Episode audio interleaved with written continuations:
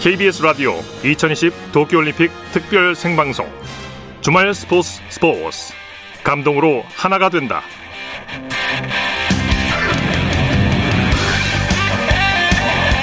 여러분 안녕하십니까 아나운서 이창진입니다. 오늘 대한민국 올림픽 슈퍼데이입니다. 축구와 야구, 배구까지 인기 프로 스포츠 종목 경기가 한꺼번에 열리고 있는데요. 조금 전 7시부터 김경문 감독이 이끄는 한국 야구 대표팀이 미국과 조별리그 2차전을 치르고 있고요. 7시 40분부터 여자 배구 숙명의 한일전을 펼치고 있습니다.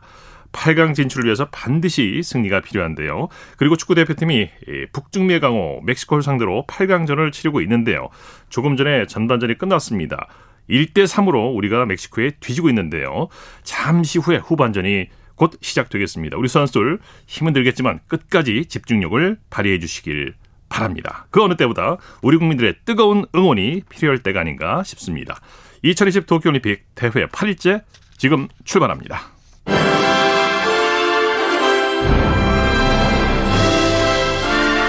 KBS 라디오 스포츠 스포츠 2020 도쿄올림픽 감동의 순간들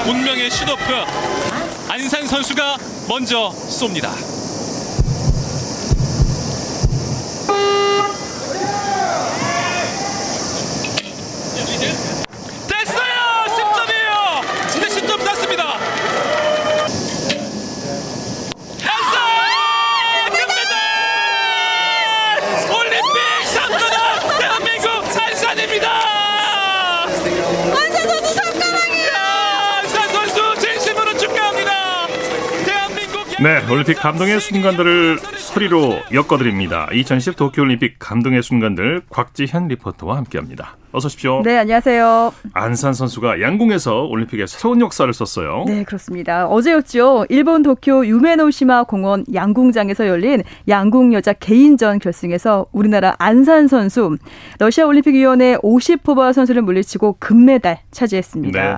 이 안산 선수는 우리 그 화이팅 막내죠. 김재덕 선수와 양궁 혼성 단체전 그리고 여자 단체전에 이어서 개인전까지 우승하면서 이번 대회 금메달 3개를 획득했어요. 네 네. 그래서 이 한국 선수로는 최초로 하계 올림픽 3관왕 또 올림픽 양궁 역사상 첫 3관왕에 올랐습니다. 네. 정말 이 담담한 표정에 뛰어난 집중력 또 거기에 미소를 띠면서 여유 있는 모습을 보였는데요. 그런데 이 메달 시상대에서는 눈물을 쏟았어요. 네.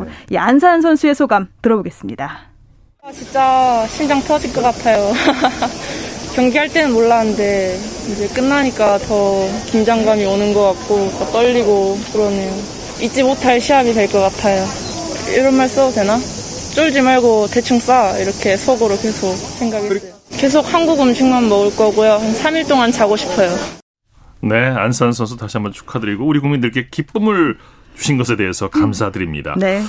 양궁 여자 단체전에 이어서 나, 아, 남자 양궁 대표팀도 금메달을 따냈죠. 네, 그렇습니다. 지난 26일이었습니다. 일본 도쿄 유메노시마 공원 양궁장에서 양궁 남자 단체전 결승이 열렸습니다. 네. 우리 선수 오진혁 선수, 또 김우진 선수, 또 김재덕 선수로 구성된 우리 대표팀은 이 대만 선수들을 제압하고 금메달 목에 걸었습니다. 이 오진혁 선수는 지난 2012년 런던 올림픽에서 한국 양궁 남자 개인전에서 첫 금메달의 주인공으로요. 예. 9년 만에 대표 대표팀에 합류한 거고요. 또 김우진 선수는 리우 올림픽에 이어서 이렇게 2회 연속 출전했습니다. 그리고 김정욱 선수는 17살로 생애 첫 올림픽 출전이었죠. 네, 네. 이렇게 우리 국민들에게 금메달을 안긴 양궁 남자 단체전 감동의 순간 순간 들어보시죠. 오, 사, 끝. 아.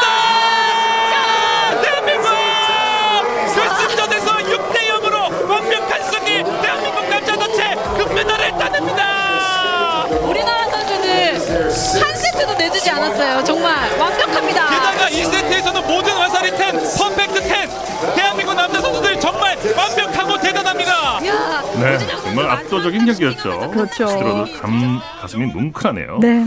그리고 한국 펜싱 남자 사브로 대표팀도 금메달 소식을 전해왔죠. 네, 지난 28일 일본 도쿄의 마쿠하리 메스에서 펜싱 남자 사브로 단체 결승전이 열렸습니다. 우리 대표팀 김정환 선수, 또 구본길, 오상욱, 김준호 선수, 이탈리아 선수들을 이기고 금메달을 획득해서 올림픽 2연패를 달성했습니다. 네. 이 펜싱 남자 사브르에서 최강이다 이런 걸 정말 전 세계에 보여줬고요. 또 우리 선수들 정말 강자들이 모인 드림팀이라고 해서 일명 어벤져스다. 네네. 네. 또는 이 펜싱에 펜자를 넣어서 어펜져스다 음. 이렇게도 불리고 있습니다. 네. 이 펜싱 남자 사브르 금메달을 획득한 감동의 순간입니다. 대한민국 펜싱에서 도쿄올림픽 처음으로 금메달이 네. 터져 나오기 직전입니다. 아, 아 네, 네 금메달 금메달이에요? 네. 금메달! 아~ 금메달입니다. 경기는 네. 이렇게 마무리가 되었고 우리 자랑스러운 대한민국 선수들 그야말로 펜싱 남자 싸브르 단체 세계 최강임을 다시 한번 입증을 해냈습니다. 이미 최근 들어서 세계 선수권 대회 최근 세계 선수권 대회 3회 연속 우승을 차지하면서 누가 보아도 세계 최강임을 의심하지 않았고 예. 세계 랭킹 당연히 1위. 자 그리고 올림픽에서 지난 2016년 리 올림픽 때는 네. 어, 펜싱 남자 사브르 금메달을 획득한 감동의 순간이었고요. 네. 그리고 한국 수영의 희망 황선우 선수 이번 올림픽에서 최고의 성적을 기록했죠. 네, 기록했죠. 지난 28일 일본 도쿄 아쿠아틱스 센터에서 열린 남자 자유형 100m 준결승이었습니다. 그 경기에서 이 황선우 선수는 47초 56으로 네. 아시아 기록을 세웠고요. 대단한 거예요. 그렇죠. 네. 이 종전의 아시아 기록을 봤더니 중국 수영 선수 닝저타오가 보유한 47초 65더라고요. 네. 이렇게 한국 선수가 올림픽 자유형 100m 결승에 진출한 건 이 황선우 선수가 처음이고요. 또 야시아 선수가 올림픽 자유형 100m 결승에 오른 건 지난 65 그러니까 그러니까 65년 만입니다. 네. 그러니까 한국 선수도 100m 무대에서 정말 세계적인 선수와 경쟁할 수 있다는 가능성을 보여준 황선우 선수입니다. 네. 아시아 최고 기록을 세운 감동의 순간 들어보겠습니다. 남자 자유형 100m 준결승 1조입니다. 황선우 3레인. 자, 맨 오른쪽에서 세 번째 칸입니다. 3위권으로 들어갈 수 있어요. 자, 터치 3위로 들어왔어요. 황선우. 자, 황선우의 기록이 나왔습니다. 자, 드레슬이 47초 23이었고요. 어휴. 47초 56. 아, 또 47초 56이에요. 또 한국 신기록을 수립했습니다. 47초 56. 예선에 아시아 이어. 기록이에요. 아, 그렇죠. 아시아 기록이죠. 닝쩌타오를 깼습니다. 아시아의 최강자는 이제 황선우가 됐습니다. 자, 황선우 4위입니다. 47초. 네, 황선우 선수 이제 18살인데 앞으로 세계 최고의 선수로 우뚝 설 그날만 남아 있는 것 같습니다. 네. 자, 2020 도쿄올림픽 감동의 순간들 곽지현 리포터와 함께했습니다. 수고했습니다. 네, 고맙습니다.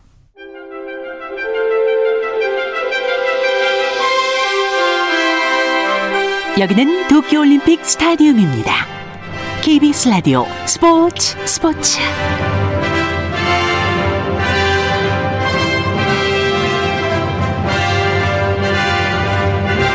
네, 이번에는 도쿄올림픽 현장 분위기 살펴보겠습니다. 여기는 도쿄 올림픽 스타디움입니다. 도쿄올림픽 취재하기 위해서 일본 도쿄 현재 나가 있는 KBS 특별방송단 도쿄방송센터의 김우광 PD 전화로 연결합니다. 수고 많으십니다. 네, 안녕하십니까. 2020 도쿄올림픽 현장에 나와 있습니다. 네, 많이 더우시죠? 지금 어디 계십니까? 저는 지금 남자 축구 8강전이 열리고 있는 일본 요코하마 인터내셔널 스타디움에 나와 있습니다. 예. 후반전 조금 전에 시작됐고요. 지금 3대 1로 멕시코에게 뒤처지고 있는 상황입니다. 네. 전반 12분 멕시코의 선제골을 허용했고요. 7분 뒤에 우리 선수 이동준이 중거리 슛으로 동점골을 넣었는데요. 전반 29분 다시 39분에 페널킥으로 세 번째 실점하면서 지금 3대 1로 뒤져지고 있는 상태입니다. 네. 경기가 벌어지고 있는 이곳은 요코하마 F 마리너스 홈구장인데요. 고 유상철 전 인천 감독이 1999년부터 2000년 그리고 2003년부터 2004년까지 뛰었던 곳이기도 합니다. 어, 이곳은 7만 2천여 명 정도의 어 방금 저희 두 번째 골이 터졌습니다. 네, 지금 50, 네. 예, 맞습니다. 네. 네, 자, 지금 방금전. 이곳은 네. 관중들이 없이 무관중으로 진행되고 있는데요. 대신에 사전 녹음된 관중들의 함성 소리가 경기장에 낮게 깔리고 있고요. 이곳에 응원하러 온 선수단 그리고 관계자분들이 지금 두 번째 터진 골에 네. 심찬 박수를 보내고 있는 상황입니다. 이동경 선수로 보여지는데 이동경 선수가 그렇다면 멀티골을 기록하는 순간이네요. 예, 오늘 오늘 경기에서 멕시코를 상대로 두 번째 골을 기록했습니다. 네, 야, 이렇게 되면은 3대 2. 이제 후반 5분 전이 좀 지나가고 있는데 앞으로 이제 40분여가 남아 있어서 충분히 뒤집을 수도 있는 그런 상황이라는 생각이 듭니다. 예, 맞습니다. 자, 김 PD께서 오늘 배드민턴 경기를 보고 오셨다고요? 네, 오늘 오전에 도쿄 무사시노노 모리 종합 스포츠 플라자에 다녀왔습니다. 남자 단식 8강전이 열렸는데요. 대한민국의 허광희 선수, 과테말라의 케빈 코르동 선수와 맞붙었습니다. 아쉽게 두 세트 모두 내어주면서 이제 허광희 선수가 승리를 따내지 못했는데요. 네. 경기를 마치고 허광희 선수는 어, 수비 위주로 경기를 하다 보니 자신감이 많이 떨어진 것 같다 면서 굉장히 아쉬워하는 모습을 보이기도 했습니다. 네네. 이번 도쿄올림픽 무관중으로 치러지고 있습니다. 어, 말씀드렸듯이 관중석에는 대회 관계자와 선수단이 모여서 굉장히 조용한 응원전을 예. 치르고 있는 상황인데요. 오늘 여자 어, 여자 복식 배드민턴 경기도 있었습니다. 준결승전 있었는데요.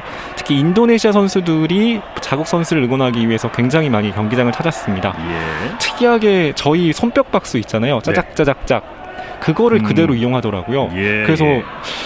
굉장히 속상한 우리 응원을 뺏긴 것 같은 속상한 기분이 들기도 했는데요. 네. 저도 열심히 박수를 치면서 굉장히 열심히 저희 선수들을 응원했는데 아쉽게도 준결승에서 모두 저희가 패배를 해서요 동메달을 두고 저희 선수들끼리 붙게 됐습니다. 네. 그래서 그런지 중계 방송을 보면 경기가 끝난 선수들이나 올림픽 관계자들이 응원하는 모습을 많이 볼 수가 있더라고요. 네, 역시 코로나19의 여파 때문입니다. 네. 긴급 사태가 선포된 도쿄를 포함한 대부분의 경기장이 무관중으로 지금 경기를 치르고 있습니다. 예. 그래서 관중석은 비어 있고요. 이 관중석을 대신 채우는 건 관계자들 그리고 선수단 그리고 저와 같은 미디어 관련자들인데요. 어, 우리 선수단 같은 경우에는 양궁장 을 많이 찾는 것 같더라고요. 네. 그 양궁에서 이관왕을 차지한 우리 막내 김재덕 선수가 여자 양궁 단체전 또 안산 선수의 개인전을 모두 찾아서 코리아 파이팅을 외치면서 굉장히 힘찬 응원을 보내는 모습을 네. 보였고요. 또 오늘 김우진 선수의 남자 개인전 경기가 있었는데요. 강채영, 장민희, 안산 선수가 찾아서 김우진 선수를 또 응원하는 모습을 보이기도 했습니다. 아주 보기 좋아 보이더라고요. 이번 도쿄올림픽은 코로나19 확산을 막기 위해서 대부분의 경기가 무관중으로 치러지고 있는데 큰 소리로 응원하는 곳도 있었다면서요? 네, 특히 중국 선수단 관계자들의 응원전이 현시, 현지에서도 좀 논란이 되고 있습니다. 예. 올림픽 탁구 혼합 복식 결승전에 40명이 넘는 중국 응원단들이 등장을 했습니다. 예. 경기장에서 굉장히 큰 소리로 응원을 하면서 뭐 중국어로 힘내라는 뜻인 짜유를 외쳤는데요. 음. 저도 응원 굉장히 많이 들었는데 굉장히 시끄럽습니다. 네. 그 이번 도쿄올림픽 코로나19 방역 규정을 담은 플레이북이 있습니다. 여기에 따르면 관중 그리고 객석에 앉아 있는 관계자가 소리를 내며 응원하는 것이 금지돼 있습니다. 네. 근데 네. 중국 선수단들이 좀 과할 정도로 응원을 거서 어이구 저희 방금 멕시코에게 아, 네 번째 골을 허용을 네. 했습니다. 네, 아이고 멕시코가 한 골을 더 추가했습니다. 지금 4대 2가 됐네요. 네, 지금 네, 지금 후반 8분, 9분 정도 지나고 있는데요. 4대 2로 지쳐졌습니다. 네. 아쉬운 상황입니다. 네. 말씀하시죠. 아쉬운 네, 그래서 어 그 말씀드렸듯이 지금 도쿄 올림픽에서는 큰 소리를 응원 내는 게 금지되어 있는데 중국 선수들 굉장히 시끄럽게 응원을 하고 네. 있고요. 근데 중국뿐만이 문제가 아닙니다.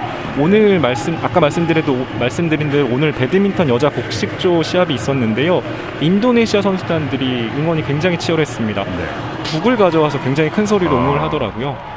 그 자국 선수를 응원하고 싶은 마음이야 너무 당연할 것 같은데요. 코로나 상황이기 때문에 무엇보다 방역에 우선을 둬야 될 것 같습니다. 자제해야죠. 이런 응원을 네, 자제해야 되는 게 맞고요. 뭐 네. 뭐 이런 응원을 실제로 제지하지 않고 있는 심판 또 운영 책임자 조직위에 문제가 있다고 지적하는 목소리도 지금 꾸준히 나오고 있는 상황입니다. 네, 오늘 소식 감사드리고요. 계속 수고해 주십시오. 예, 감사합니다. 여기는 도쿄 올림픽 스타디움입니다. 지금까지 KBS 특별방송단 도쿄방송센터의 김우광 PD였고요. 다시 한번 전해드립니다. 멕시코와의 8강전 축구 경기 조금 전에 멕시코가 한 골을 더 추가해서 후반 10분이 지나는 에, 현재 4대 2로 멕시코가 대한민국을 앞서고 있는 상황입니다.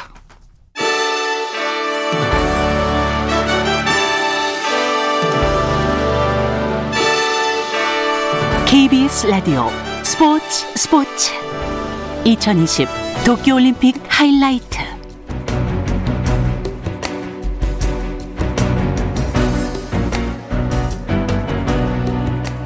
KBS 라디오 2020 도쿄올림픽 특별 생방송 주말 스포츠 스포츠 감동으로 하나가 된다. 지금 시각 9시 14분 지나고 있습니다. 이어서 우리나라 선수들의 주요 경기 소식 그리고 메달 순위, 경기 일정 등을 총 정리해드리는 2020 도쿄올림픽 하이라이트 시간입니다. 대한민국 최고의 스포츠 평론가 기영로 씨, 최동호 씨 두 분 스튜디오에 나오셨습니다. 어서 오십시오. 안녕하세요. 예, 안녕하세요. 네. 조금 전에 말씀드렸습니다만 효자 종목인 양궁에서 어제 안산 선수가 하계 올림픽 사상 최초로 금메달 3관왕이라는 쾌거를 올렸어요. 네. 에, 혼성 종목이 이번에 처음으로 추가됐기 때문에 네. 김지덕 선수와 함께 처음으로 금메달을 땄고요.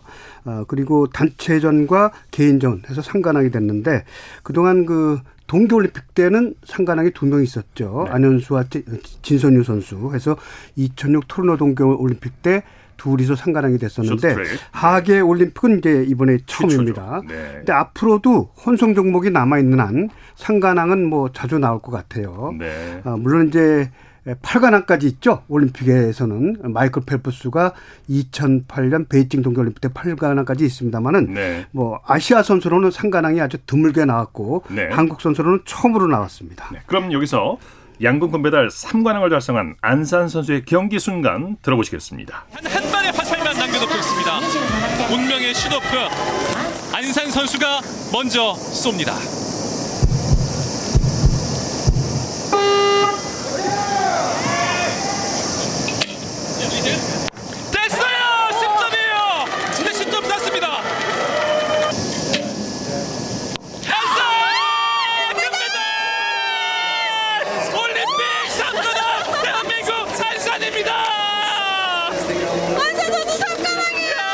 안산 선수의 개인전 금메달 네, 순간을 다시 한번 들어보셨습니다. 기법의 해설위원이 더 좋아하시는 것 같네요. 아무래도 네. 예, 애정이 있으니까 그럴 수밖에 네. 없을 것 같고요. 네. 남자 어... 개인전에서 김우진 선수도 기대를 했 었는데 예. 아쉽게 8강에서 탈락하고 말았어요. 어, 그랬죠. 어, 이제 기대를 많이 했었는데, 이제 전 종목 석권이라는 목표가 있었기 때문에 기대, 기대가 많이 됐었거든요. 근데, 이, 김우진 선수의 입장에서 좀 생각을 해보면, 음, 양궁 다섯 개 전 종목 석권을 어, 목표로 했었고, 이 안산 선수가 여자 개인전 우승을 따내면서, 아, 마지막, 내가 이제 마지막 자리에서 네. 금메달 마지막 하나를 퍼즐을 맞춰줘야지 되는데, 그럼 부담감이 좀 많이 있었을 것 같거든요. 그렇죠. 네. 잘 쏘고 올라갔는데 이 8강전에서 타이완의 그 당츠준 선수에게 6대 4로 패배했거든요. 음. 참 아쉬웠죠. 왜냐하면은 어, 세트 스코어 4대 4 동점을 맞췄고요. 마지막 5세트 들어가는데 이 김우진 선수가 27점, 당즈준 음. 선수가 28점, 한 점 차로 네. 어, 패했습니다.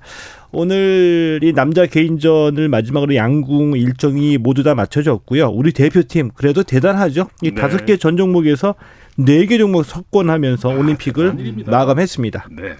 오늘 뭐 올림픽 super day라고 할 수 있을 정도로 중요한 경기들이 열리고 있는데 하루 종일 빅매치가 이어지고 있어요. 네, 그렇습니다.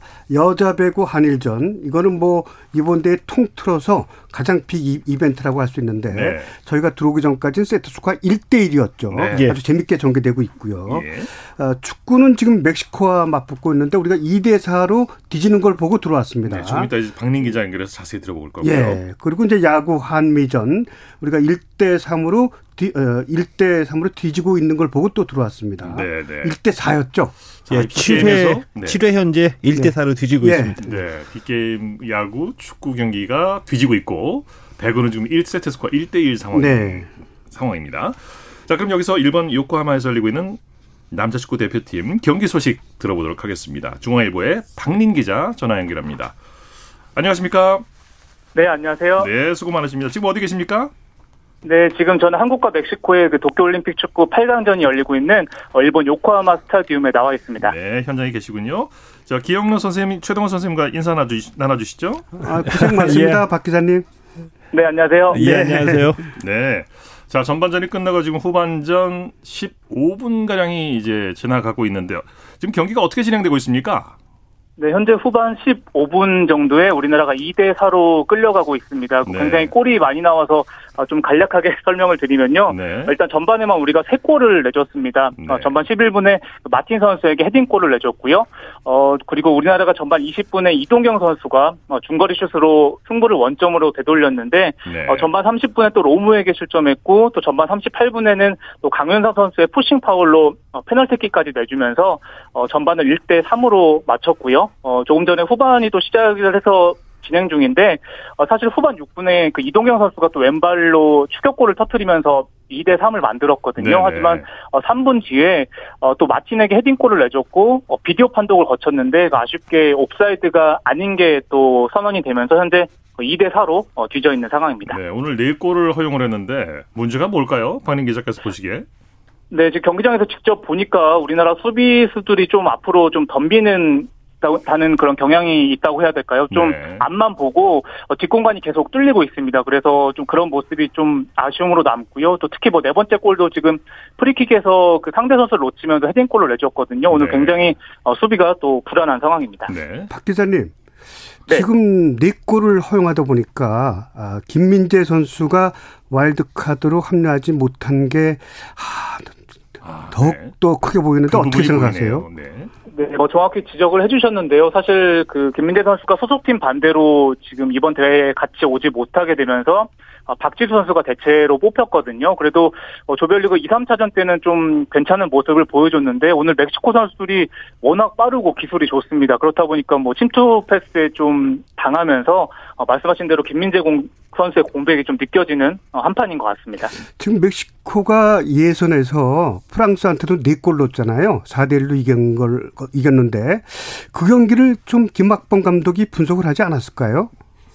네, 맞습니다. 뭐 일단은 그 멕시코가 조별리그 3경기에서 8골을 몰아쳤고 특히 7명이나 골, 골을 맛을 봤거든요. 그렇기 때문에 굉장히 득점 루트가 좀 다양하다고 예상이 됐었고 어, 실제로 좀 김학범도 준비를 했었을 것 같은데요. 근데 오늘 뭐 벌써 마틴에게 두 골, 로모에게 한 골, 또 코르도바 이렇게 세 선수에게 또 실점을 하면서 그런 득점 다변화에 대해서는 좀 준비를 좀 못한 현재까지는 좀 그런 모습으로 보입니다. 지금 네. 말이죠. 우리나라에서 이제 보도를 하고 있는 게 에, 지금 멕시코 역대 전적이 2승 2무로도 많이 나오고 있는데 제가 분석하기에는 3승 2무거든요.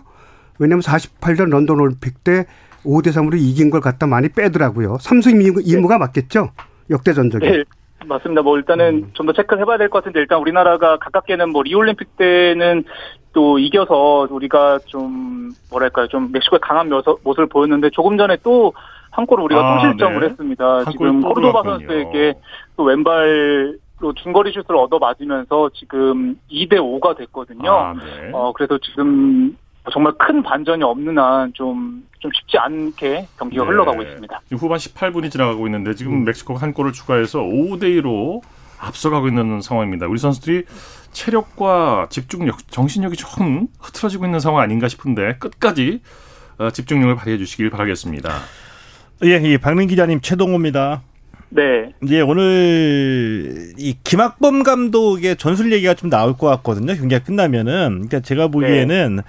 이 선발을 보니까 이 온두라스전 그대로거든요. 이 수비수 김진현 선수 왼쪽 측면으로 올렸고요. 이동준 선수 선발로 내세우고 이 권창훈, 이강인은 후반 조커를 뺐는데 네. 이런 선발진이 공격에 방점을 둔게 아닌가. 그러니까 멕시코전에서 이제 맞대결에 이 방점을 두고서 한번 정경 승부 벌여보다가 수비가 너무 어이없이 무너졌다 이런 생각이 들거든요. 네, 맞습니다. 뭐 정확히 지적을 해주신 게 일단 온두라스전에서 여섯 골이나 몰아치다 보니까 또 김진현 선수를 윙포워드로 올리는 또 이런 전술을 좀 그대로 꺼내들었거든요. 예. 어, 말씀하신 대로 정말 그 강대 강으로 맞설려고 세코 초반에도 사실 경기가 대등했습니다. 하지만 그 일단 이강인 선수를 좀 벤치로 앉혔거든요. 그래서 예. 이동경 선수가 뭐 좋은 활약을 펼치고는 있는데 지금 중원을 거치는 플레이들이 좀 잘 나오지 않으면서 일단 뭐 강대강 작전을 꺼냈지만 수비가 흔들리면서 좀 이런 전술에서는 지금 좀 잘 먹혀들지 않고 있는 상황입니다. 네, 멕시코 강한 상대이긴 합니다만 너무 많은 골을 내주지 않나 싶어요. 그러니까 우리가 한 4대 1까지 이 쫓겼을 때 네. 선수들 입장에서 이게 8강전 토너먼트이기 때문에 이 뒤집기에서 골 넣는 게 집중을 한 거였었거든요. 자, 이러다 네. 보니까 이제 수비에서 더 허점이 나올 수밖에 없겠고 이런 경우에 가장 중요한 게 이 미드필드의 중심을 잡아주는 선수이거든요. 네. 근데 이 이강인 선수를 조커로 자주 활용하는 거를 보면 김학수 어, 김학봉 감독 입장에서는 이강인 선수에 대한 아주 그 확실한 주준에 대한 확실한 믿음이 없는 것 같기도 해요. 네. 이제 경기 시간이 얼마 남 아, 25분 가까이 남았는데 김 기자께서 보시기에는 이제 남은 시간 변수가 뭐라고 생각하십니까?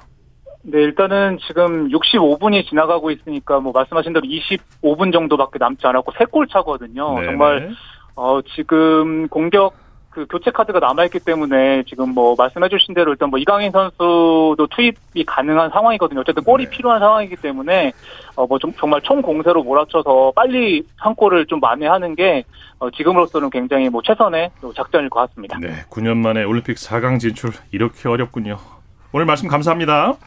네, 감사합니다. 네, 계속 수고해 주십시오. 일본 도쿄에서 취재하고 있는 중앙일보의 박민 네, 기자였습니다. 지금까지 경기를 제가 아, 다른 건 이제 체크하느라고 경기 내용은 자세히 못 봤습니다만은 네, 네.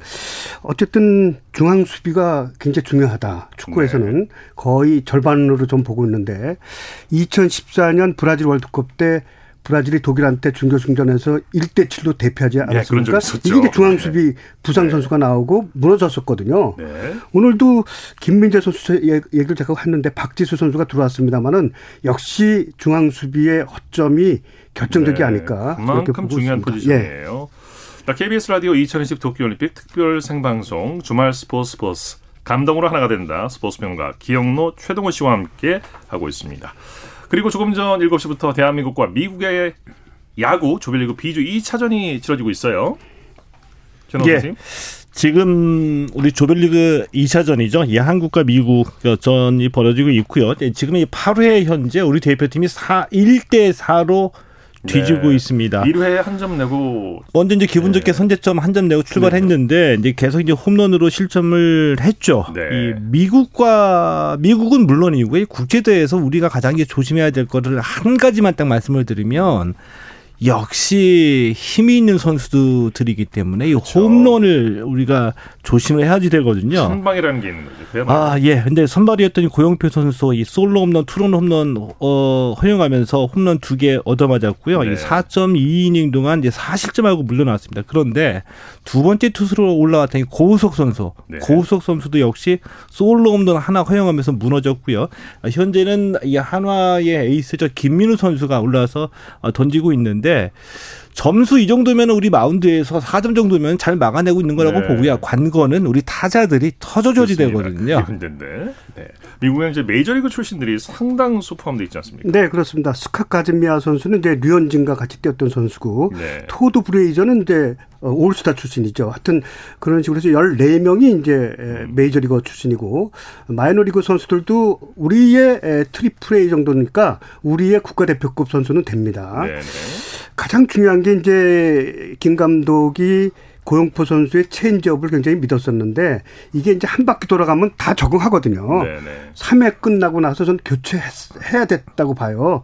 물론 이제 마르티네즈 선수의 체인지업 어, 고영표의 체인지업 대결인데 마르티네즈는 150km 안팎의 강속구에다가 체인지업이거든요. 네. 근데 체인지업을 일본에서도 1할도 허용하지 않고 있습니다. 네. 그 정도로 어, 아주 체인지업이 막강한 선수와 우리나라 고용포 맞붙었는데 저는 투수 교체가 좀 늦지 않았나. 음. 그리고 어차피 에, 미국 선수라든지 이런 쿠바 이런 선수들하고는 한 방이 중요하거든요. 네.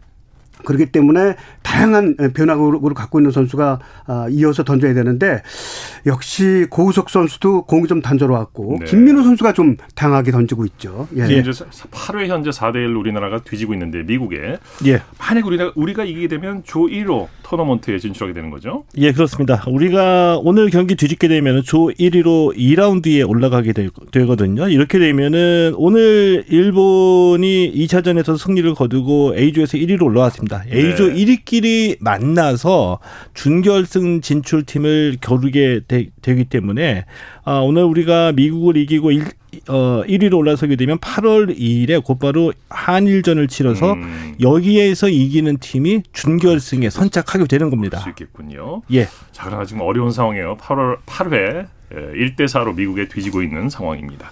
뭐 우리도 어제 1차전에서 뭐 뭐 강백호, 이정후 또 김현수 선수 계속 홈런이 났기 때문에 한번 뭐 기다려 봐야 네, 되겠죠. 네. 야구는 끝까지 가봐야 하는 만약에 이제 투아웃 이후부터라는 얘기도 있고요. 예, 네. 오늘 패하게 되면 조금 어려운 길을 걷게 되는데 네. 내일 도미니카와 당장 만나게 됩니다. 그럼 예. 오늘 마운드를 많이 소모했기 때문에 도미니카도 또 만만치 않거든요. 네. 어려운 길을 또 걷게 됩니다. 그러니까 오늘 이기면은 아주 쉽게 물론 일본을 만납니다만은 근데 만약에 패하게 되면 정말 어렵게 준결승전을 어, 노리게 될 것 같습니다. 네, 야구는 8회 그리고 축구는 후반 25분이 지나가고 있는 상황입니다.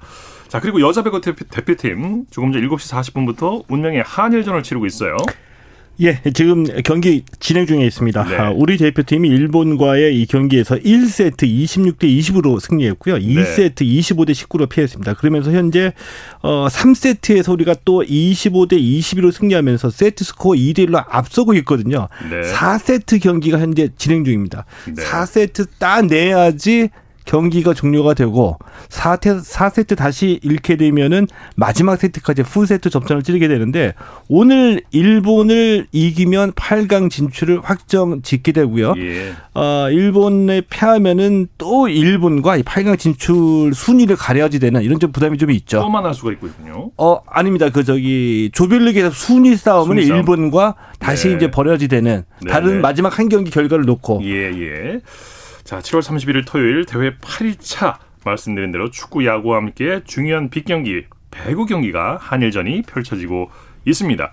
자, 여기서 여자 배구의 전설 나는 작은 새 조혜정 감독 연결해서 말씀 들어보고 오늘 경기 분석해 보도록 하겠습니다. 안녕하십니까? 안녕하세요. 예, 아이고 오랜만에 목소리 듣네요. 반갑습니다. 네, 안녕하세요. 예, 예. 스튜디오에 스포츠 평론가 기용래주 최동원 씨 나오셨어요. 인사 나누시죠? 안녕하세요. 아, 네, 교수님 네, 안녕하세요. 예, 예. 예, 안녕하세요. 조 감독님. 예. 이 뭐니 뭐니 해도 어, 특히 배구는 말이에요. 한일전이 네. 가장 긴장되고 떨리고 선수들도 그렇고요. 팬들도 그렇고 왜 이렇게 손에 땀이 나는지 모르겠어요. 아, 네. 근데 다, 어, 또 배구 하는 스타일도 비슷하기 때문에 네. 일본 선수들한테 물어봐도 우리나라 선수하고 시합하는 게 제일 싫대요. 자기. 어, 음, 그렇게 네. 얘기를 합니까? 네. 네. 오늘 저 우리 선수들 경기 어떻게 보고 계십니까? 아, 정말 수비 잘하고요. 네. 브로킹 잘하고요. 음. 또 일본의 가장 강점이라 그러면은 수비된 공을 공격으로 연결시키는 건 기술이 뛰어난데 오늘은 우리나라 선수들이 수비된 공을 공격으로 참 연결을 잘 시키고 있습니다. 예, 예. 네, 아주 이제 행복하게 보고 있습니다. 그러시군요. 네. 역시 일본은 만만치 않은 상대예요. 언제나 그랬듯이요. 네, 왜냐면은, 어, 거포 한두 명으로서 운영되는 게 아니라, 여섯 명이 고른 어, 따발총이라 그러나요? 네, 네. 수비된 공을 여섯 명이 다 같이 공격으로 연결을 빠른 공격으로 하기 때문에 우리가 조금이라도 긴장을 늦추고 숨 돌릴 시간이 없어요. 네네. 네, 런던 올림픽 때도 마찬가지였었고요. 네. 그래서 일본이 참 만만치 않은 팀인 거예요. 네. 어, 네. 저희가 제 스튜디오에 들어오기 전에 세트 스코어 네. 1대 1까지 확인을 하고 들어왔습니다. 현재 상황은 어떤가요? 어, 세트 스코어 2대1로 우리가 앞서가고 아, 네 번째 세트인데요. 네네. 13대 9로 우리가 지고 있거든요. 아, 그렇군요. 만약에 이번 세트를 잃게 되면 파이널 세트까지 가야죠. 그렇군요. 예. 2대1로 앞서는 상황에서 4세트 경기 예. 뒤지고 있는 상황. 자, 기영아 예. 선생님. 네. 어, 76년 몬트리올 올림픽 때 생각나는데 네, 네. 저는 그 경기 봤거든요. TV로. 음, 아, 45년 전이에요. 예. 근데 저는 네. 한 가지 개인적으로 궁금한 게 키가 네. 크시지 않잖아요. 제일 작았죠. 예, 점프력이 네. 얼마나 됩니까? 서전트 점프가? 어, 서전트 점프는 60cm 정도 되고요. 남자만큼 네. 뛰네요. 네, 저는 이제 런닝 점프를 좀 많이 하는 편이었어요. 네. 그렇게, 예. 네, 대단하십니다. 60cm. 네. 예, 감독님 저 최동훈인데요. 네, 안녕하세요. 네. 이렇게 또 전화로 연결하게 될지는 꿈에도 생각 못했습니다. 그런데 예. 이번에 우리 대표팀이 도쿄올림픽에 대비해서 준비를 굉장히 많이 한 걸로 알고 있고 네. 또 일종의 비장의 카드처럼 외국인 감독을 또 영입했잖아요. 네. 네. 어, 외국인 감독 영입 이후에 우리 여자 배구 대표팀의 플레이 스타일이나 예. 어, 올림픽에 대한 준비가 어, 잘 어떻게 변, 어떤 변화가 있었는지 좀 눈에 예, 보이는 라바, 게 있는지. 라바리니 감독의 용병술에 제가 그냥, 그냥 아유 혀를 내두르고 있습니다. 예. 왜냐하면 이소영 선수 투입 시기라든지 또 적절하게 챌린지 요청을 해서 우리한테 점수를 따오게 만든다든지 그런 용병술이 상당히 그, 어, 뭐라, 사람을 매료시키고요. 예. 그리고 이 감독이 와서 달라진 게 수비력이 뛰어납니다. 그러니까 수비력이 뛰어나다는 것은 브로킹을 피해서 요소 요소의 선수들이 잘 가 있다는 얘기죠. 예. 남자 배구처럼요. 예. 예, 그래서 아주 저는 성공적인 감독으로 보고 있습니다. 네. 감독님 저 45년 전 1976년으로 한번 거슬러 가보죠. 당시 캐나다 몬트리올 올림픽이었는데 네. 우리 여자 배구가 조, 어, 조 감독님 그리고 우리 선수들 그야말로 신화를 만들어냈어요. 그때를 한번 회상해 주시죠. 아, 네. 그때도 지금하고 비슷한 상황인 게 재영 다영 선수가 없듯이 그 박인실 선수도 중간에서 이제 이탈을 하게 되면서 네. 상당히 전력으로 약 한 상황이 됐어요. 네. 그럴 때 발휘하는 게 정신력 아니겠습니까? 그렇지. 한국 사람들의 똘똘 뭉쳐가지고 매 경기를 역전석을 했거든요. 네. 그래서도 국민들에게 감동을 주고 국민들이 더 사랑해 주신 것 같아요. 근데 지금 우리나라 선수도 오히려 전력이 약화됐다고 볼 텐데 똘똘 뭉쳐서 저렇게 수비를 잘할 수가 없어요. 네, 네. 네 우리하고 비슷합니다. 네, 지금 경기를 네, 지금 경기를 하고 있는 우리 선수들에게 당부하고 싶으신 말씀 있으면 해주세요. 네, 저는 보니까 최선을 다해라고 얘기 도 할 수 없을 만큼 안쓰럽습니다. 하루 걸러 하루 시합을 한다는 게 체력적인 소모나 이게 살인적이에요. 저희들 때만 해도 예선전 끝나고 3일을 쉬었거든요. 네네. 근데 하루 걸러서 이렇게 하는 우리 선수들을 보면서 최선을 다해 이렇게까지도 못하겠어요. 그저 건강하게 시합 끝내고 돌아와서 어, 선배 언니가 시원한 냉면 한 그릇 사줄 테니까 네네. 우리 그거 먹으면서 기쁘게 웃어보자고 하고 싶지 뭐 잘해라 말아라 너무나도 가슴 아파요. 네. 우리 선수 너무 열심히 잘하고 있습니다. 네. 감독님. 네. 그때 우리가 구기 종 목 사상 처음으로 메달 딴 거 아니에요? 네. 그렇습니다. 그때 상대 팀하고 그때 상황 좀 얘기해 주세요. 아, 그때는 예선전부터 소련, 쿠바, 동독, 공산권 나라와 다 이겨서 올라가야만 됐었고요. 네. 그런데 동독 같은 경우에도 다 진 시합을 공 하나 차이로 해서 역전을 해서 이겨서 올라갔었고. 네. 네, 매번 그랬었고 또 본선 올라가서도 헝가리하고 시합 3, 4위전에서도 여전히 많이 점수를 13대 뭐, 뭐, 군가 이렇게 져 있다가도 이기고 다 네. 역전한 네. 기억만 나고요. 사실 기술적으로는 그때 그렇게 잘했다는 생각은 안 들어요. 음. 너무 잘해야 되겠다는 생각 때문에 오히려 몸이 굳어 있었고 기량을 충분히 발휘는 못했지만 해야만 음. 된다, 할 수 있다라는 그런 의식 하나로, 의지 하나로 네. 버텼던 것 같아요. 예. 예. 감독님 지금 그 세트 스코어가 어떻게 됩니까? 지금 4세트가 어떻게 되나요? 17대 12로 우리가 5점 지고 있습니다. 지고 있군요. 아직 4세트고요. 네. 네. 네. 감독님 건강하시죠? 안 좋죠, 오늘. 아, 무릎도 그렇... 아프고 옛날에 많이 뛰었던 관계로. 아이고, 예. 지금 실례지만 이 감독님 네. 연세를 여쭤봐도 되겠습니까? 저 69이고요. 아, 그렇게 되셨군요. 예. 네. 근데 골다공증은 튼튼하답니다. 아, 네. 네. 관절 쪽이 안 좋으신 거죠, 그러니까? 그렇죠. 모든 선수가 다 그렇더라고요. 네. 박찬수 선수를 만나도 농구쟁이도 그렇고, 음. 모든 선수들이 다 그렇지만, 뼈는 튼튼하다고 아유, 믿고 있습니다. 다행입니다. 예. 예. 괜찮아지실 겁니다. 네, 그럴 거예요. 오늘 말씀 정말 감사드립니다. 네, 감독님 네, 건강하세요. 네. 네, 지금까지 여자 배구의 전설 나는 작은 새 조혜정 감독 전화 연결해서 말씀 들어봤습니다. 자, KBS 라디오 2020 도쿄올림픽 특별 생방송 주말 스포츠 스포츠 감동으로 하나가 된다 스포츠명가 기영노 최동호 씨와 함께 도쿄올림픽 하이라이트를 정리해 드리고 있습니다. 어, 좀 전에 이제 조 감독께서 말씀하신 대로 오늘 여자 배구 대표팀이 일본을 이기면 8강행이 이제 사실상 확정되는 네, 거죠. 확정되는 겁니다. 네. 네. 근데 지금 4세트 12대 17이면 조금 어렵다고 보고 풀세트가 네, 마지막 세트 이제 15점까지 하는 거니까 네. 정신력을 발휘해야겠죠. 아주 손에 땀을 쥐게 김명경 선수의 마지막 댄스를 화려하게 보낼 것 같아. 분명히 역전승할 것 같습니다. 그야말로 네. 뭐 한일전 답네요. 네. 근데 네.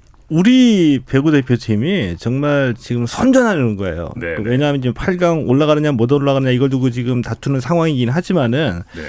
어, 요 6월 달에 열렸던 그 발리볼 네이션스 리그에서 우리가 최, 아, 꼴찌에서 두 번째 기록했거든요. 근데 그럴 네. 수밖에 없었죠. 왜냐하면 이 주전 대표팀의 그 지난해 뛰었던 대표팀이 거의 대부분이 다 교체가 됐었잖아요. 배구의 네. 여러 가지 사정 때문에.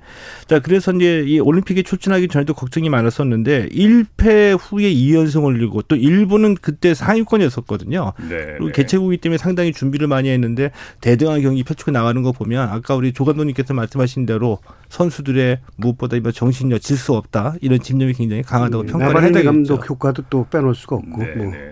펜싱 얘기해 보죠. 펜싱에서 메달이 다섯 개나 나왔어요. 네. 특히 오늘 여자 사브르 단체전 아 이것도 이번 대회 빼놓을 수 없는 명장면 같은데 15대 20으로 뒤지다가 네. 45대 42로 대역전승을 거뒀어요. 네. 저도 이거 봤거든요. 네. 거의 지는 줄 알았는데. 막판에 정말 대역전승을 거뒀습니다. 그래서 네. 펜싱에서 금메달 하나 포함해서 메달 5개 아마 어, 태권도라든지 사격이 좀 좋지 않습니다만은 양궁 펜싱은 아, 제 몫을 했다. 그렇습니다. 지금까지 볼 때는 그렇게 볼 수 있겠습니다. 그리고 배드민턴도 선전했어요. 여자 복식 대표팀이 동메달을 수확했죠. 예, 그렇습니다. 네. 오늘 이 배드민턴 여자 복식에서 이 준결승전에 우리 네. 선수 두 개 조가 진출했었거든요. 네. 그래서 우리가 이제 바라는 최대치는 어, 결승전에서 우리 선수끼리 한번 맞대결하는 모습을 네. 좀 기대했었었는데 아쉽게도 이 김소영, 공희영 조 또 이소희, 신승찬 조가 모두 다 준결승전에서 모두 다 패했습니다. 그래서 네. 어, 이 결승전에서 우리 선수끼리 만나는 모습이 아니라 동메달 결정전에서 우리 선수끼리 네. 만나는 그런 아, 장면이 네. 이 연출이 되기도 했지만 네. 뭐 메달 색깔도 뭐 이 메달 색깔보다도 이 동메달 결정전에서도 우리 선수끼리 다투는 모습 보니까 또 이 올림픽이라는 장면에서 이런 사, 상황이 연출이 되니까 좀 어, 굉장히 좀 반갑기도 하고요. 네. 어, 그래서 이 여자 복식에서 대표팀 동메달 한 개를 추가했습니다. 네. 끝으로 오늘 우리나라 오늘까지 우리나라의 메달 현황을 한번 살펴볼까요? 지금 아, 금메달이 다섯 개, 다섯 개고요. 그리고 은메달이 네 개입니다. 네. 그리고 동메달 일곱 개로 예. 어, 지금 현재 7위를 기록하고 네네. 네. 있고요. 이게 늦게 끝나는 경기도 있기 때문에 또 내일 네. 되면 또 변화가 있을 수는 있겠지만 이 시각 네. 현재 어, 금 다섯, 은 네, 동 7개로 7개로 7위에 올라 있습니다. 네, 네. 우리 선수들 선전하고 있습니다. 두 분 오늘 말씀 감사합니다. 네, 내일 뵙겠습니다. 네, 2020 도쿄올림픽 하이라이트 스포츠 평론가 기영노 최동원 씨와 함께했습니다.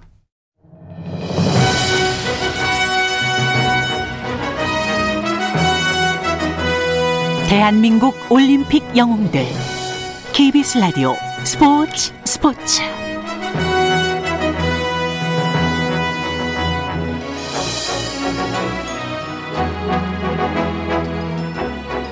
이어서 마라톤 손기정 선수의 금메달을 시작으로 역대 올림픽에서 대한민국을 빛낸 우리 선수들의 발자취를 자리와 함께 돌아보는 대한민국 올림픽 영웅들 시간입니다. 정수진 리포터와 함께합니다. 어서 오십시오. 네, 안녕하세요. 자, 오늘 영웅은 누굽니까? 네, 2020 도쿄올림픽에서 한국의 양궁이 전 세계 이목을 집중시키고 있습니다. 그렇습니다. 남녀 혼성에서 금메달, 여자 단체전에서 금메달, 그리고 바로 어제 여자 개인전에서 안산 선수가 금메달을 땄는데요. 특히 여자 단체전 금메달은 9연패라는 위협을 달성했잖아요. 예. 이 아, 단체전 예, 금메달의 시작이 바로 88 88 서울 올림픽이었고 그 중에서도 양궁의 신궁 김순영 선수를 빼놓을 수가 없습니다. 네. 네. 우리나라에서 처음 열린 올림픽에다가 김순영 선수의 활약으로 뭐 이, 잊어버릴 수가 없고 많은 분들이 기억하실 거예요. 맞아요. 그 당시 김순영 선수가 청주여고 2학년생 고등학생이었거든요. 네. 그런데 개인전 때 시상대 맨 위에 오르고 그 다음 날에는 단체전 시상대 가장 높은 곳에 올라갑니다. 그러니까 88 서울 올림픽 이관왕이 된 건데요. 그런데 그 당시 여자 개인전 은메달, 동메달도 다 한국 선수들이 가져갔거든요. 네. 자 그러면 개인전 시상식과 단체전 중계 그리고 김순영 선수의 소감을 함께 들어보시죠. 보시죠. 관역을 응시했던 세 소녀 공사들은 마지막까지 추격해오던 소련 선수를 밀어내고 1, 2, 3위를 차지했습니다. 메달리더, the gold medalist and Olympic champion Kim Soo-young from Korea. 김순영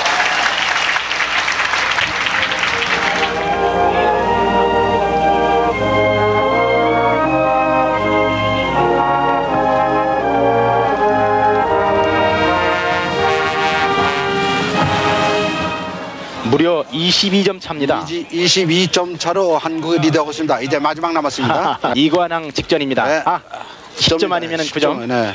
뭐 이미 아, 결정은 이미 됐습니다. 결정됐습니다. 금메달 따냈습니다. 아, 네. 김순영 선수로서는 네. 이관왕. 자 마지막 한 발 한 발 좋습니다. 희경언니나 영숙이랑 다 잘 써야 되기 때문에 제, 저 거에 좀 소홀했는데요. 뭐 이 정도로 만족하고요. 그리고 너무너무 좋아요. 네, 지금 어, 축구 경기가 후반 5분이 남아 있는데요. 40분이 경고하고 있는데 멕시코 한 골을 또 추가해서 멕시코가 6대 2로 대한민국을 앞서가는 상황입니다. 대단히 어려운 그런 상황이네요. 그 배구는 일본과 세트 스코어 2대 2 이제 마지막 5세트를 남겨두고 있습니다. 자, 김수령 선수 얘기로 이어가죠. 네. 김수령 선수가 고등학생이었던 어린 나이에 금메달리스트가 됐다는 거 정말 그 그만큼 재능이 있었다는 얘기죠. 그렇죠. 양궁 신동이었고요. 그리고 청주여고 1학년이었던 87년도에는 최연소 국가대표가 됐고 그리고 처음 나간 국제 대회에서 세계 신기록을 세우면서 개인전과 단체전에서 금메달 두 개를 획득합니다. 예, 이때부터 네. 무섭게 성장한 거죠. 맞습니다. 특히 올림픽을 8개월 앞두고 열린 아시아 선수권에서는 무려 5관왕에 오르면서 이 88년 서울 올림픽에서 개인전과 단체전을 석권하게 되는데요. 네. 사실 김순영 선수 선수에게는 첫 올림픽이었잖아요. 네. 그 자체도 참 떨렸을 텐데 그 당시 현장을 보니까 정말 많은 분들이 그 경기를 지켜보고 있는 거예요. 네. 그럼에도 불구하고 경기에 임하는 배짱이 참 대단했습니다. 네. 네. 그 배짱을 표현하는 말이 있었죠. 시위를 떠난 화살에는 미련을 주지 않는다. 아, 네. 우리에게 메시지를 주는 말이에요. 네, 그러니까 이미 쏘고 난 화살에 미련을 두면 뭐 하겠냐. 경기에 지장만 받을 뿐이다라는 거였는데요. 네. 이렇게 올림픽 금메달을 두 개나 따고 89년 세계 선수권에서는 개인전, 단체전 2관왕에 올랐고요. 그리고 90년 베이징 아시안 게임에서 개인전 동메달, 단체전 금메달, 그리고 91년 세계 선수권에서도 개인전, 단체전 2관왕에 올랐습니다. 네. 네. 88년 이후부터 92년까지가 김순영 선수의 전성기였는데 네. 두 번째 올림픽이 92년 바르셀로나 올림픽이었죠. 네. 그런데 개인전 결승에서 조윤정 선수에게 패하면서 은메달을 획득했는데요. 하지만 단체전에서는 또 금메달을 따면서 본인의 세 번째 금메달을 목에 걸었습니다. 네. 자, 그러면 그 당시 단체전 금메달이 결정되는 그 중계 음성 들어보시죠. 이번엔 한국의 김순영 선수가 발사대에 섰습니다. 중국 선수가 상당히 긴장되는 모양이에요.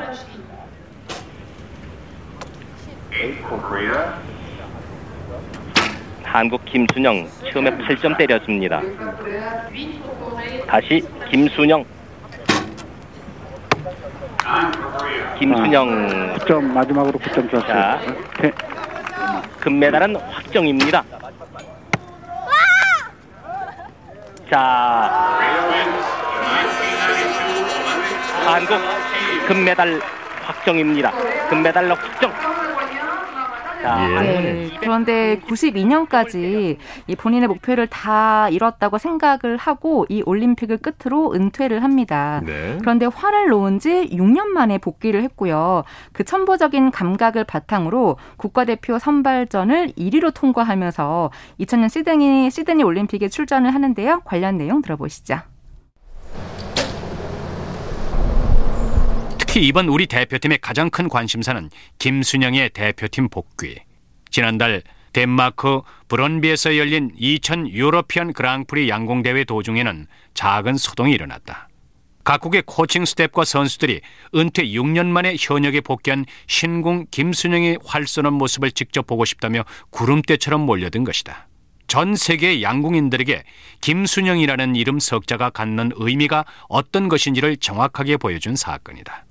그리고 그녀는 유로피안 대회에서 개인과 단체 2관왕을 차지했다. 좀 힘들다는 생각은 들어요. 근데 그래도 훈련을 잘 끝내고 나, 나서 올림픽에서 메달을 따면 더 값진 것처럼 꼭 올림픽에서 금메달을 단체전에서 딸 수 있도록 노력하는 길이 이것밖에 없다면 정말 쓰러질 때까지라도 열심히 할 네. 계획입니다. 네, 김수영 선수에 대한 이야기를 들어봤고요. 내일은 어떤 선수를 소개해 주시겠습니까? 네, 이번 주에 제2의 박태환으로 불린 황선우 선수가 화제가 됐잖아요. 네. 특히 황선우 선수의 우상이 박태환이라고 하는데 내일은 마린보이 박태환에 대해서 함께 하겠습니다. 네, 대한민국, 대한민국 올림픽 영웅들 정수진 리포터와 함께했습니다. 알겠습니다. 수고했습니다. 네, 고맙습니다.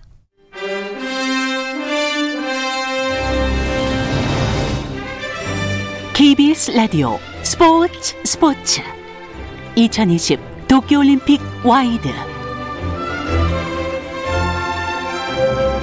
네, 9시 49분 지나가고 있습니다. 이어서 2020 도쿄올림픽 선수들의 숨은 이야기와 화제의 선수들 얘기를 들어보는 2020 도쿄올림픽 와이드 원 코너입니다. 이혜리 리포터와 함께합니다. 어서 오십시오. 네, 안녕하세요. 네, 이번에는 도쿄올림픽 와이드 원 시간입니다. 네. 먼저 도마의 신 체조의 양학선이 사실상 은퇴를 선언했습니다. 양학선 선수는 지난 24일 도쿄올림픽 남자 체조 예선에서 1차 시기는 깔끔하게 마쳤지만 예. 자신의 기술을 펼친 두 번째 시도에서 주저앉으면서 9위로 예비 1번인데요. 양 선수는 8명의 선수 중에 기권자가 나와 야 올림픽 결승 무대에 오를 수 있습니다. 예. 이 9년 전 양학선 선수는 힘차게 날아올라서 공중에서 세 바퀴 1080도를 돌면서 자신의 이름이 붙은 이 기술로 런던 올림픽에서 한국 체조 사상 첫 금메달을 땄는데요. 이 부상 트라우마를 극복하고 천신만고 끝에 9년 만에 출전한 도쿄 올림픽인데 다음 달 2일 월요일에 열리는 결승에서 양학선 선수의 기술을 볼 수 있을지 현재로는 알 수는 없습니다. 네. 양학선 선수 소감입니다. 결승을 들어간 다른 나라 선수들도 이렇게 응원을 해줘야 되는데 나쁜 마음을 품게 되는 것 같고 왜냐면은 다른 선수가 기권을 해야 제가 뛰는 상황이 오는 거기 때문에 저는 일단은 8, 90% 정도는 이제 은퇴를 생각하고 있고요. 굳이 무리해서 지금은 제가 트라우마에 대해서 이렇게 달려갈 필요는 없잖아요. 도쿄올림픽에서 박수 칠 때 떠나라 이걸 딱 하고 싶었는데 지금까지 응원을 해주시고 사랑을 주셨던 것만 그것만큼은 제가 안 잊어먹고 끝까지 죽을 때까지 잘 가져가겠습니다. 네, 그런가 하면 여자 체조의 절대 강자는 바로 미국인데요. 미국의 네. 시먼 바일스가 단체전 도중에 심리적인 부담으로 기권을 했어요. 네, 올림픽 무대에서 세계 최정상급 선수들도 심리적 압박감은 엄청난데요. 지난 네. 27일 화요일 첫 번째 연기인 도마를 뛴 미국 체조왕 이 바이스가 갑자기 남은 경기를 포기했고 이어서 개인 종합 결선에서도 기권을 했습니다. 네. 그 이유 올림픽에 대한 심적 부담이 크기 때문인데요. 음. 이 바일스의 기권으로 바일스의 가장 무서운 적은 바로 자신이었다는 것을 예. 알수 있었습니다. 그리고 지난 20일 화요일에 태권도의 인교돈 선수가 혈액암을 이겨내고 값진 동메달을 수확했어요. 네, 태권도의 인교돈 선수 22살이었던 2014년에 혈액암 판정을 받았는데요. 네. 인 선수 이 독한 항암제로 머리카락이 빠졌지만 포기하지 않고 치료와 운동을 병행했고요. 결국 인교돈 선수 이번 도쿄, 도쿄 올림픽에서 동메달을 목에 걸었습니다. 네. 이 경기를 통해서 끝까지 포기를 몰랐던 인 선수의 모습을 보면서 국민들에게 감동을 안겨줬는데요. 첫 올림픽 소감 들어보시죠. 자, 빠지면 안 됩니다. 차분해야 돼요. 돌면 안 돼요. 자, 잘했어요. 인교도 동메달. 자, 80kg 태권 남자 태권도 동메달의 한계는 인교돈입니다. 힘들 때 이겨낼 수 있었던 거는 아무래도 동기들하고 후배들이랑 이제 열심히 하다 보니까 올림픽까지 뛸 수 있게 됐던 것 같습니다. 네. 자, 도쿄올림픽 와이드 one 지금까지 이혜리 리포터와 함께했습니다. 수고했습니다. 네, 고맙습니다. 야, 이어서 도, 일본 도쿄 현지로 가보겠습니다. 도쿄올림픽 화제와 다양한 에피소드를 살펴보는 2020 도쿄올림픽 와이드 2입니다. 일본 현지에 있는 김민정 통신원 전화 연결합니다. 안녕하세요. 네, 안녕하세요. 도쿄의 김민정입니다. 네. 오늘 도쿄 코로나19 확진자가 무려 4천 명이 넘는다죠? 네, NHK 보도를 보면 도쿄에서만 4,058명으로 처음으로 4천 명이 넘었고요. 네. 전국에서는 12,248명이 확진을 받았습니다. 음. 또 올림픽 선수촌에서 오늘 확진을 받은 선수와 스태프가 21명으로 7월 들어서 누계 246명이 되었고요. 네. 확진자가 늘면서 스가 총리가 어제 긴급 기자회견을 열어서 도쿄의 긴급 사태 선언을 8월 31일까지 연장을 하고 수도권 전 지역과 오사카, 홋카이도 등 광역시 다섯 곳도 추가로 긴급 사태 선언을 결론을 내리겠다고 밝혔습니다. 네. 한편 뒤늦게 문부 과학성이 지난해 6월부터 1년가량 아동 2만 9,118명이 코로나에 걸렸고 집단 감염도 626건이 있었다라고 밝혔는데요. 정보 공개가 정말 너무 늦어도 늦다라는 반발을 사고 있습니다. 예. 한편 NHK가 확진자가 2주 후에는 5천 명이 넘을 것이고 넘을 것이고 8월에는 만 명에 달할 수 있다고 보도했습니다. 네. 어, 선수촌 선수들이 외부에 나가서 일반인과 접촉하는 게 금지되어 있는데요.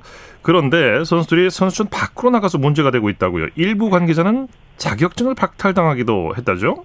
네, 그렇습니다. 니혼 TV는 도쿄 올림픽에 출전하는 선수가 일반인과 접촉을 하지 않도록 기본적으로 버블 방식이라고 해서 거품 안에 이제 선수들이 있고 나머지 사람들이 거품 밖에 있다라는 그런 감염 대책에 채용이 되고 있는데 네. 28일에 도쿄 신바시에서 호주 선수들이 사진을 찍혔다라고 보도를 했습니다. 네. 20명이 넘는 선수들이 유니폼을 입고 있었는데 주변에 일반 사람들도 굉장히 많았는데요. 조직위원회 측은 조직위원회 관리 하에 민간 기관이 안내한 것으로 문제가 없다라고 했지만 일반 사람들은 왜 선 수들이 선수 좀 밖에 나와 있느냐라고 굉장히 불안하다라는 목소리를 높였습니다. 예.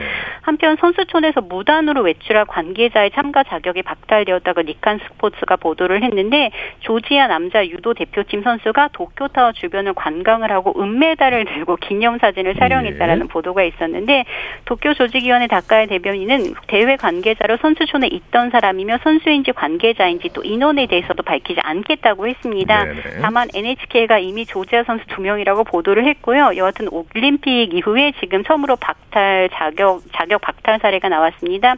또 좀 전에 아사히 TV에 따르면 오늘 새벽 2시경에 선수촌에서 다수의 외국인 선수들이 술을 마시고 소란을 비워서 대회 관계자가 주의를 줬는데 네. 말을 듣지 않아서 결국 관계자가 좀 다리를 삐었다고 하는데요. 음. 경찰도 음. 불렀다고 하는데 선수촌에서 술을 마실 수는 있지만 공공장소에서 는 마실 수가 없는데 술 때문에 선수촌에 경찰관이 출동을 한 것도 어제 이제 밤이 처음이었다고 합니다. 예, 예. 도쿄올림픽 개막 전에도 개막식 연출 담당자, 음악 담당자가 과거에 이제 차별 발언을 하고 학교 폭력을 행사한 일이 알려지면서 결국 사임했는데요. 올림픽이 시작된 이후에는 선수를 향한 차별 발언, 이 사이버 불링 같은 게 이제 큰 문제가 되고 있다죠. 네, 테니스 세계 랭킹 2위 오사카 나오미 선수가 아이테 출신 아버지 일본인 어머니사에서 태어났는데 성화 봉송 마지막 주자이기도 했습니다. 네. 다만 일본어가 좀 서투르기 때문에 이런 선수가 일본인이 아니다라고 주장하는 사람들도 나오고 있는데요.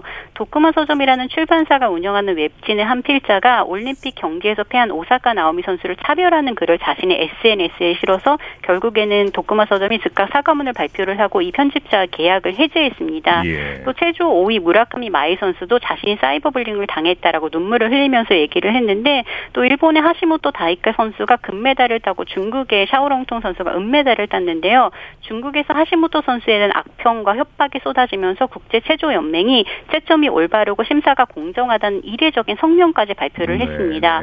지속적으로 이런 사이버 불링이 계속되면서 이제 국제 올림픽 위원회는 선수들의 건강을 위해서 상담 전화까지 개설했습니다. 네. 그 밖에 그 밖에 주목가는 뉴스는 또 어떤 것들이 있습니까? 지금 한일 배구가 경기 여자 선수가 지금 경기를 하고 있는데요. 네. 지금 일본 이 트위터의 트렌더가 바로 트렌드가 바로 김용경 선수인 것이 굉장히 음. 눈길이 가고 있고요. 또 유도에서 조구함 선수가 일본의 에런 울프 선수와에서 은메달을 땄는데 시합에서 진 이후에도 일본 선수의 팔을 정말 직접 들어 올려주는 것이 카메라에 예. 포착이 되면서 일본 언론과 일본인들에게 큰 감동을 주었고요. 바로 이런 것이 스포츠맨 정신이다라면서 칭 칭찬이 자자했다라고 네, 언론들이 보도를 말씀 하고 듣겠습니다. 있습니다. 네, 감사합니다. 네, 소식 감사합니다. 2020 도쿄올림픽 와이드2 일본 도쿄의 김민정 통신원과 함께했습니다. 자, 축구 대표팀 멕시코의 8강전이 조금 전에 끝났는데요. 아쉽게 2대 6으로 패했습니다. 야구 B조 예선 미국과의 경기는 역시 2대 4로 패했고요. 여자 배구 한일전은 지금 세트 스코어 2대 2를 기록 중인데 현재 마지막 세트 5세트가 진행 중인데 팽팽하게 지금 가고 있습니다. 9대 7로 일본이 지금 현재 9대 8이군요. 아, 한 점 앞서가고 있는 상황입니다. KBS 라디오 2020 도쿄올림픽 특별 생방송 주말 스포츠 스포츠 감동으로 하나가 된다. 오늘 준비한 소식은 여기까지고요. 내일 이 시간 더 풍성한 도쿄올림픽 소식으로 찾아뵙겠습니다. 함께해 주신 여러분 고맙습니다. 지금까지 아나운서 이창진이었습니다.